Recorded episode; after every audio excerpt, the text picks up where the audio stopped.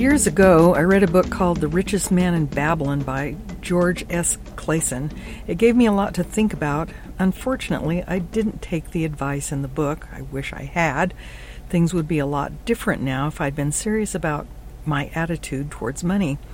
There are some great books out now to help people get a handle on their finances, and even the most, most destitute of people could benefit from reading them and applying what they teach. I can't tell you how many times I've heard people say they don't have enough money to start a business. They're just getting by. If you want to have a successful business, you're going to have to change the way you think and use money. Money isn't good or evil, it's simply a tool.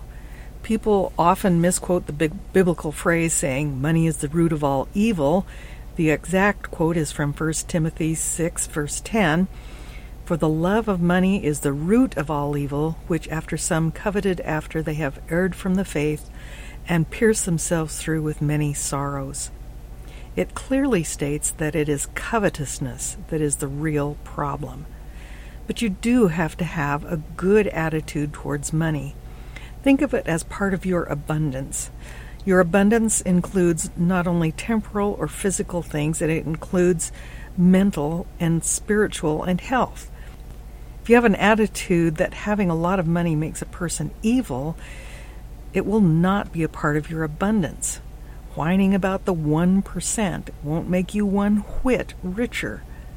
Focusing solely on the acquisition of money isn't a great idea either. Other things will go by the wayside and your abundance will be lopsided.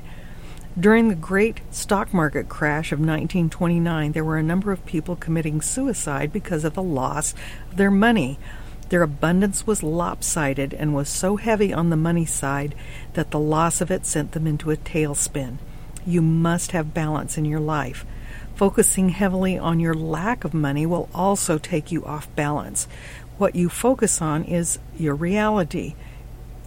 Focus on lack of abundance, and that's what you'll get.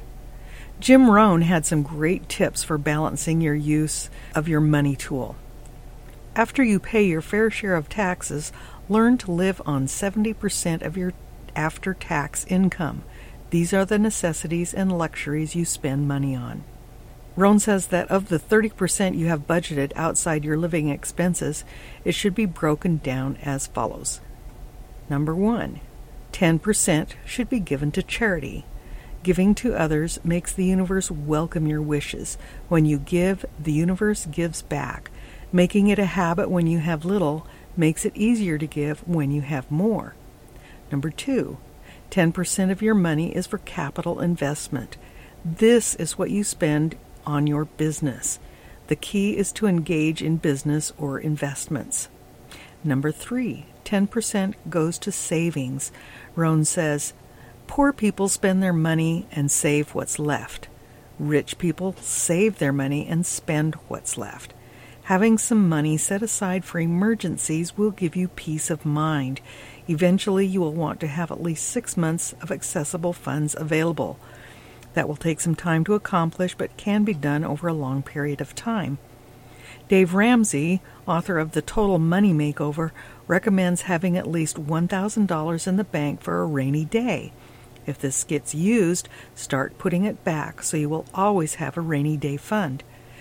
If you read The Richest Man in Babylon, you will see the same principles are illustrated, and yes, it has a happy ending. So, when you look for money to start your business, get serious about your money attitude. Don't fear it, don't covet it, don't hate it, but think of it as a helpful tool to getting what you want and helping a whole lot of people along the way. Make a budget and stick to it, and soon you will have the money that you need. This is Anita Hales. If you found this helpful, please leave me a comment.